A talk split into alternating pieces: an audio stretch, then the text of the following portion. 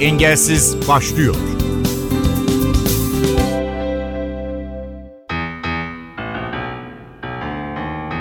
Merhaba ben Ayhan Aktaş. Engelsiz'de bugün Avrupa ve Dünya Şampiyonu Paralimpik atıcı Ayşegül Pehlivanlar konuğum. İkinci bölümde ise otizmli çocuklara masa tenisiyle alan açan Kenan Yenileyen'i dinleyeceğiz. Paralimpik atıcı Ayşegül Pehlivanlar katıldığı son dünya şampiyonasını da altın madalyayla tamamladı. NTV Radyo'da konuğumuz olan pehlivanlara önce o turnuvayı ve performansını sordum. Güzel bir turnuvaydı diyelim. Dünya şampiyonasıydı. Güzel hazırlanmıştık ve kota vardı. Kota olduğu için ayrı bir özellik taşıyordu. Türkiye şampiyonası da olsa, dünya şampiyonası da olsa aynı titizlikte hazırlanıyorum. Yoğun tempoyla çalıştık. Bayağı hocalarımızın verdiği. Organizasyon güzeldi. Uzun bir organizasyondu. 15 gün sürdü bireyselde istediğim performansı yansıtamadım diyebilirim. Ama atış sporu dediğiniz gibi anlık değişebiliyor. Ama mix takımında birinci olduk. Dünya şampiyonu olduk. İstiklal Marşımızı okuttuk. Bu güzel ve kotayı aldık. Şimdi 2024 Paris Paralimpik oyunlarına hazırlanmak. Dünya şampiyonası olimpiyatlardan sonra en yüksek derecedeki müsabaka diyebiliriz. Hem de kendimi sınır. Ama dediğim gibi atış sporu gerçekten de çok zor bir spor. Yani aynı performansı ben bunu her zaman söylerim. Atış sporu için çok namkör bir spordur. Deli gibi antrenman yaparsınız bir sene boyunca. Rekorlar atarsınız ama o gün en ufacık mentalinizdeki bir eksiklik, en ufacık vücudundaki bir kasılma veya ne bileyim oluşan bir sakatlığın bütün antrenmanlarınızı her şeyinizi silip getirebiliyor. Ama alt mixle bunu ataşlandırmak çok güzel oldu küçük derecelerle evet. kaybettiğin hiç madalya oldu mu? Çok oldu. Mesela Rio 2016 Paralimpik oyunları 0-2 ile ikinciliği verdim. Belki ikincilikten iki atış daha yapacaktım. Belki birincilik olacaktı. 0-2 milim mi? Milim aynen öyle. Yani 0-2. Rakibim 9.5 attı. Ben 9.3 attım. 0-2 ile elendim mesela. Üçüncü olarak elendim hem seviniyorsunuz ilk madalyanız, ilk olimpiyatınız hem de çok üzülüyorsunuz kaçan ikinciliğe üzülüyorsunuz. Açıkçası ben Rio'dan sonra tam 15 gün uyuyamadım. Çünkü o giden ikincilik için 15 gün uyuyamadım. Herkes sevin derken ben nasıl ikincilik kaçtım belki de birincilik olacaktı. Tokyo'da kaçan birinciliğe çok üzüldüm. Yani ondan sonra hep kaçanların ardından üzülüyoruz açıkçası. Senin de 0-2 ile 0-1'lerle çok elediğin sporcular oluyor. Ama dediğin gibi işte içinde bir azim varsa hiç yani bende de öyle bir ruh var ki tatminkarsız bir ruh var. Açıkçası bazen bunun çok dezavantajlarını görüyorum. Yani hep daha iyisin. Ülkem için, kendim için hep daha iyisin. Yani bir türlü tatmin olamıyorum bu aldığım dereceler nedense. Hep bir yüzüm asıktır. Belki de bu seni motive eden tarafın. Aynen öyle yani belki de o hırsım olmasa belki Ayşegül Pehlivanlar belki buralar iki tane olimpiyat madalyası olamazdı. O hırsım da ama dediğin gibi her zaman hırsı da o dengede tutmak çok çok önemli. Çünkü onu eksiye çevirdiğin zaman size çok kötü dönüş sağlayabiliyor bu.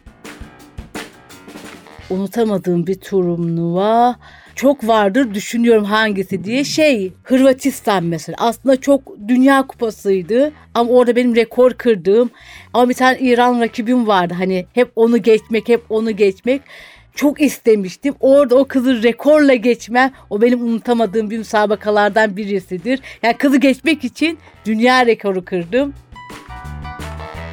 2015 yılında Türkiye şampiyonası olduktan sonra milli takıma çağrıldım.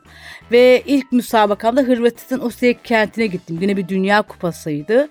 Çok heyecanlıydım. Çünkü ilk uluslararası müsabakanız ve ilk yurt dışı deneyiminiz. Açıkçası o kadar heyecanlıydım ki ama orada 0-1 ile finali kaçırmıştım mesela. Çok çok üzülmüştüm. Ayşegül Pehlivanlar nasıl bir karakter? Aslında çok keyifli bir karakterim. Yani iç dünyamda çok keyifli sevdiklerim ama dışta ilk başta gören insan beni çok ciddi, çok böyle despot bir insan zannet. Aslında değilim tabii ki. Hatta rakiplerim bile arkadaşlar bu hiç gülmüyor mu derler. Biraz smile smile derler benim için. Ama gerçekten de zaten herhalde ondan dolayı da bu sporda biraz daha başarılıyım diyebilirim. Çünkü iş dünyama çok iyi kapanabiliyorum. Kendimi kapatabiliyorum. Mental bir sporu yaptığımız için tamamıyla dış dünyadan kopman gerekiyor aslında. Dediğim gibi bazen çok keyifli bazı tamamıyla içine kapanan bir Ayşe Ayşegül'üm. Ama memnunum yani gerçekten kendinden memnunum. Sosyal hayatta peki sporun dışında kendine zaman ayırabiliyor musun? Açıkçası önceden çok çok ayırırdım ama şu spordan sonra çok çok sosyal olamıyorsunuz maalesef. Çünkü haftanın 6 günü poligondasınız. Bir günü kendinize ayırıyorsunuz.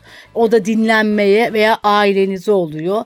Büyük müsabakalar o paralimpik gibi, dünya şampiyonası gibi bir ay kadar o da tamamıyla dinlenme tatil amaçlı oluyor. Ama onun dışında yine sporu çok sevdiğim için fanatik bir Galatasaraylı olduğum için maçlara gidiyorum. Ondan sonra en çok da sevdiklerimle vakit geçirmeyi çok seviyorum.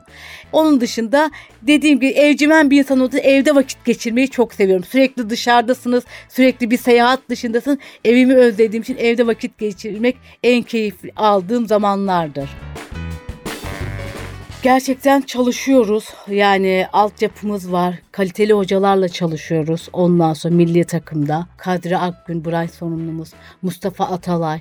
Gerçekten de sıkı bir antrenman yapıyoruz. Yoğun bir antrenman yapıyoruz. Yani profesyonel şekilde yapıyoruz artık. Bir günlük antrenman programını bizlerle paylaşır mısın? Neler yapıyoruz? Bir günlük sabah 7.30'da kalkarım. Kahvaltımı yaparım. 8.30 gibi yola çıkarım. Yarım saat 45 dakika 9-9.30 gibi işte 10 gibi poligonda olurum. Hemen hocamı ararım milli takım antrenörümü Mustafa Atalay'ı. Hocam bugünkü antrenmanım derim. O bana ilk antrenmanımızı verir. Sabahki antrenmanımızı verir. Bir buçuk saatlik gibi bir antrenman şeyi verir. Programı verir. Onu uygularız. Öğle yemeğimi yaparım, dinlenirim tesiste. Hoca o sabahki antrenman performansına göre öğle sor, öğleden sonraki antrenmanımı verir. Eve gelmem 4 4.30'u bulur. Akşam yatmam 9'dur, 9.30'dur ve haftada 6 gün bu şekilde çalışıyoruz. Sadece bir gün pazar günü kendime dinlenme olarak ayırıyorum. Onun dışında dediğim gibi kaliteli antrenman yaptığınız zaman o da zaten müsabakaya yansıyor. Beyin olarak da mental olarak da kendinizi hazırladığınız zaman gerisi geliyor zaten. Ayşegül Pehlivanlar trafik kazası sonucu omurilik felçli olmuştu. Evden çıkmak istemiyordu. Ama bir radyo programcısının desteğiyle sokağa çıktı ve bugün dünya şampiyonu olarak karşımızda. Ayşegül Pehlivanlar yaşadığı kazayı ve sonrasını da anlattı. 1995 yılında geçirdiğim bir trafik kazasında ailece geçirdiğimiz omuriliğim kırıldı ve tekerlekli sandalye kullanmaya başladım. Bu kazada annemi de kaybetmiştim. Bir iki sene kadar bu süreci engelli sürecini kabullenme gibi bir süreç yaşadım açıkçası. Eve kapandım. Ama sonra düşündüm ki bu hayatın gerçekten de 16 yaşındaydım. Böyle geçmeyeceğini düşündüm. Aile konusunda çok şanslıydım. Annemi kaybetmiştim ama babam hem anne hem babalık konusunda beni çok destekledi. Her konuda çok destekledi. Yani geride kalan okulumu bitirdim açıkçası. İlk önce eğitimimi bitirdim. Sonra home office olarak 4 sene müşteri temsilcisi olarak çalıştım. Babam da hep atletizm sporun içinde olduğu için beni hayata bağlamak için yani sağlık açısından bir branşla uğraşmamı istiyordu. Ondan önce masa tenisine gittik, yüzmeye gittik. Hatta babamla onun müsabakasında tekerlekli sandalyeyle atletizmli yarışmasına katıldık. Kupalarım da var iki tane. Ama dediğim gibi hiçbirisinde tam istediğim o yani yapacağım açıkçası şeyi bulamamıştım spor branşını. 2013 yılında babamın yine bir müsabakası var İzmir Alsancak stadında. Balkan Şampiyonası'nda. Dedi gel dedi bir resim çekilelim, poligona girelim dedi. İzmir Alsancak stadın altı poligondu. Orada Nami Hoca ve Himmet Hoca ile tanıştım. Atış yapmak ister misin demişlerdi. Ben dedim tabancadan çok korkarım. O şekilde elime verdiler. Bana tekniğini öğrettiler. Attım siyahın içindeyim. Attım. Sen çok başarılısın. Kesinlikle bu sporu yapmalısın dediler. Ben o tabancayla tanıştıktan sonra acayip derecede keyif almıştım. Çünkü tam benim karakterime tam istedim. Dış dünyadan kendini soyutlama, o odaklanma, konsantre olma. Tam istediğim spordu. Bir buçuk sene kadar Türkiye şampiyonasında hazırlandım. Ve zaten ilk katıldığım müsabakada Türkiye şampiyonası olarak milli takıma çağrıldım. Ve şu anda hala aktif olarak paralimpik sporcu olarak devam ediyorum. Kendini keşfettin diyebiliriz. Evet keşfettim diyebilirim. Sporla birçok engelimi aştım diyebilirim. Yani hani bana derler ki ne değişti? Çok şey değişti gerçekten de. Çünkü yapı olarak hani kazayla alakalı değil. Zaten içinde kapanık bir Ayşegül varken tamamıyla sosyal, kendine özgüvenen, kendi ayaklarının üstünde duran, hedeflerini kendi koyan bir Ayşegül oldum. Bu da tamamıyla spora borçluyum ve sporda yaşadığım, aldığım kısa zamandaki başarılara borçluyum diyebilirim. Tabii ki bunun altında çalışmak, istemek, emek, ailenizin verdiği destek, hocalarınızın verdiği destek, arkadaşlarınızın hepsiyle bütün oluyor. Tek taraflı olmuyor. Gerçekten de çok mutluyum diyebilirim.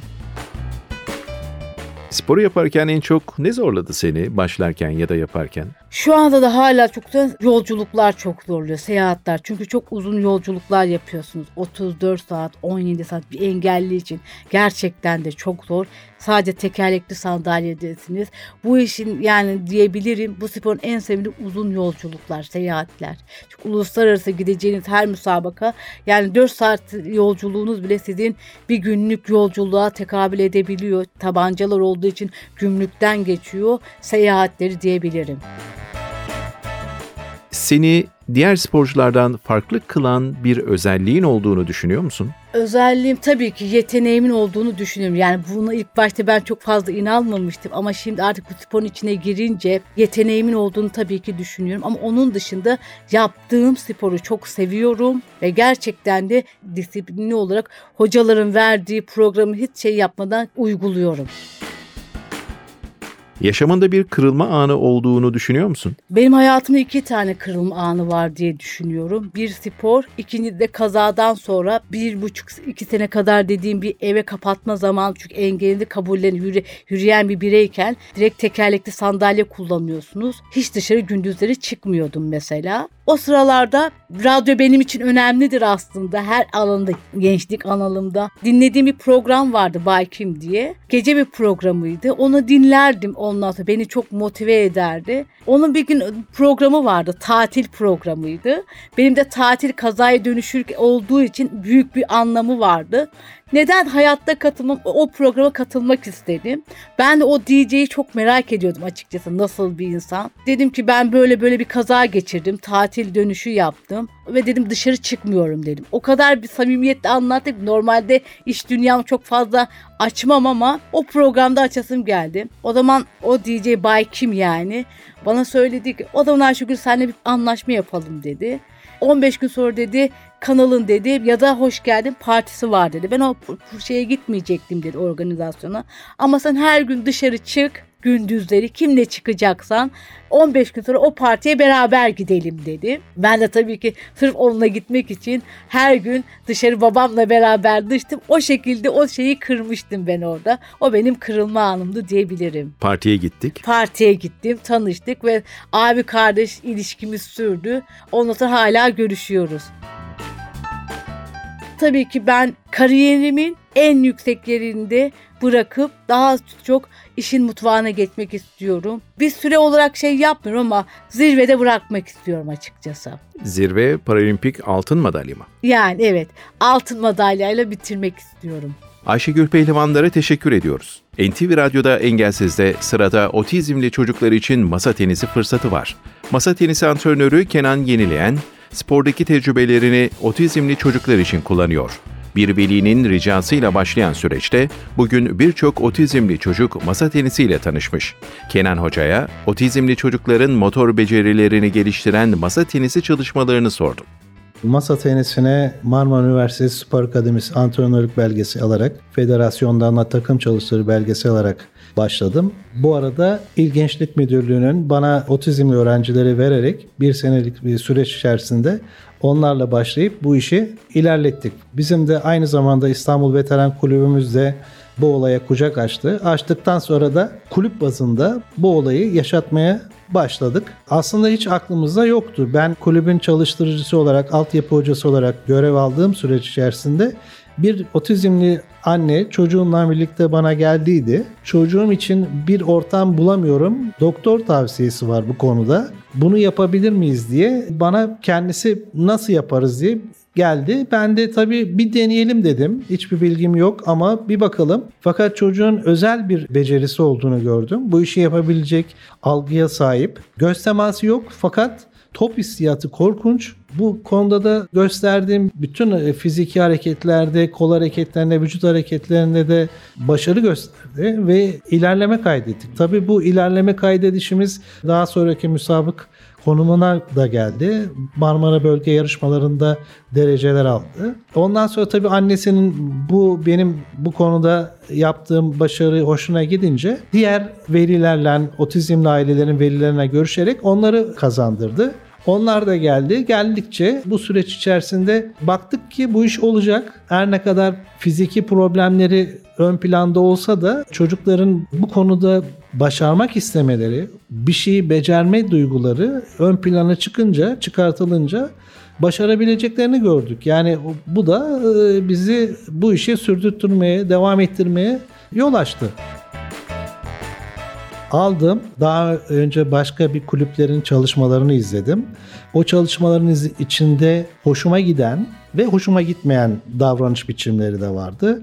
Ama zaten o çocuklar öyle bir çocuklar ki yani ben de bir sosyal bilimler mezunuyum aynı zamanda ve işim kişisel eğitimle de alakalı kendimi geliştirdiğim için karşındaki insanın ne almak istediğini, ne verirsen yapabileceğini, ikili ilişkilerdeki onun duyguları, düşüncelerini nasıl kontrol edebilirsin? Bu çalışmaların benim kişisel çalışmalarımın içine girdiği için zaten bu konuda yabancılık çekmedim. Çocuklar da zaten sana o frekansı veriyorlar. Yani duygusal olan çocuk sana duygusunu, duygusunu sana iletiyor. Farklı asabi ve sinirli olan çocuk o sana nasıl davranman gerektiğini gösteriyor. Yani burada bir tek olayı işin içine sabır giriyor. Ya her otizmliyle yapamazsınız. Yani yaparım dediğiniz zaman yanlış düşünürsünüz. Çünkü her otizmlinin düşünsel rahatsızlıkları çok farklı. İlaçla yaşayanları var. İlaçla kontrol edilenleri var. Komut almak istemeyenler var. Komutu çok sert alan otizmli öğrenciler var. Yani dolayısıyla yetiştireceğiniz kulübün içerisindeki o frekansın da doğru tutması için yani ortamı daha sa- saatli bir şekilde çalıştırıp tutabilmek için de bu organizasyona da dikkat etmek gerekiyor. Çünkü biraz aşırı farklı birisi diğer çocukların sağlığıyla ilgili sorun yaratabilirler. Bir kere benim için en önemli olan şey mutlu olmaları. Buradan keyif almaları. Buraya geldikleri zaman yüzleri gülüyor, bana sarılıyorlar, öpüyorlar, benim hatırımı soruyorlar, ben onların hatırını soruyorum ve burada müzikle de çalışıyoruz biz aynı zamanda. Müzikle de çalıştığımız için istedikleri müziği de koyuyoruz, o müzikle dans ediyoruz, oynuyoruz. Yani burada eğleniyoruz. Masa tenisinin dışında aynı zamanda da keyif alıyoruz ve eğleniyoruz ve çok güzel ilişkiler içerisinde oluyoruz. Ve bizim benim burada iki tane de yardımcı bayan hocam var. Gülayşen hocamla e, Handan hocam. Onlar da bana bu konuda yardımcı oluyorlar. Göz teması kurmayan kurmuyor zaten. Yani o göz temasını bir süre sonra düzelteceğim falan değil. Ama göz teması kurmayan oyuncunun otizmli çocuğun topa nasıl o refleksi gösteriyor, nasıl duyarlı vuruyor herkes şaşırıyor. Herkes şaşırıyor. Ama topu o fark ediyor, görüyor, şey yapıyor. Yani çok enteresan. Böyle vücudu kas katı sert olarak gelen çocuklar var. İşte onların yumuşatıyorsunuz. Yani onların vuruş tekniğini düzeltmek için yani hiç kolay değil ama süreç zaman hepsinin üstesinden gelmeye müsait. Ahmet Keleşoğlu Anadolu Lisesi'ndeyiz. Burada buranın spor salonunda eğitim veriyoruz. Hatta okulun bize tanıdığı özel saatlerimiz var. Salı ve Perşembe saat 1 ile 3 arası otizmli aileler için buradayız. Turnuva yapmak istiyoruz. Turnuvalarda oynamak istiyoruz. Diyenler için de üst düzey profesyonel kendini sınamak için buraya gelen kişilere de cumartesi günleri de turnuvamız var. Engelsiz'den bu haftalık bu kadar. Ben Ayhan Aktaş, teknik komandada Ersin Şişman. Haftaya aynı saatte yine konuklarla NTV Radyo'da olacağız. Programın tüm bölümlerini ntvradio.com.tr adresindeki podcast sayfamızdan dinleyebilirsiniz. Engelsiz sona erdi.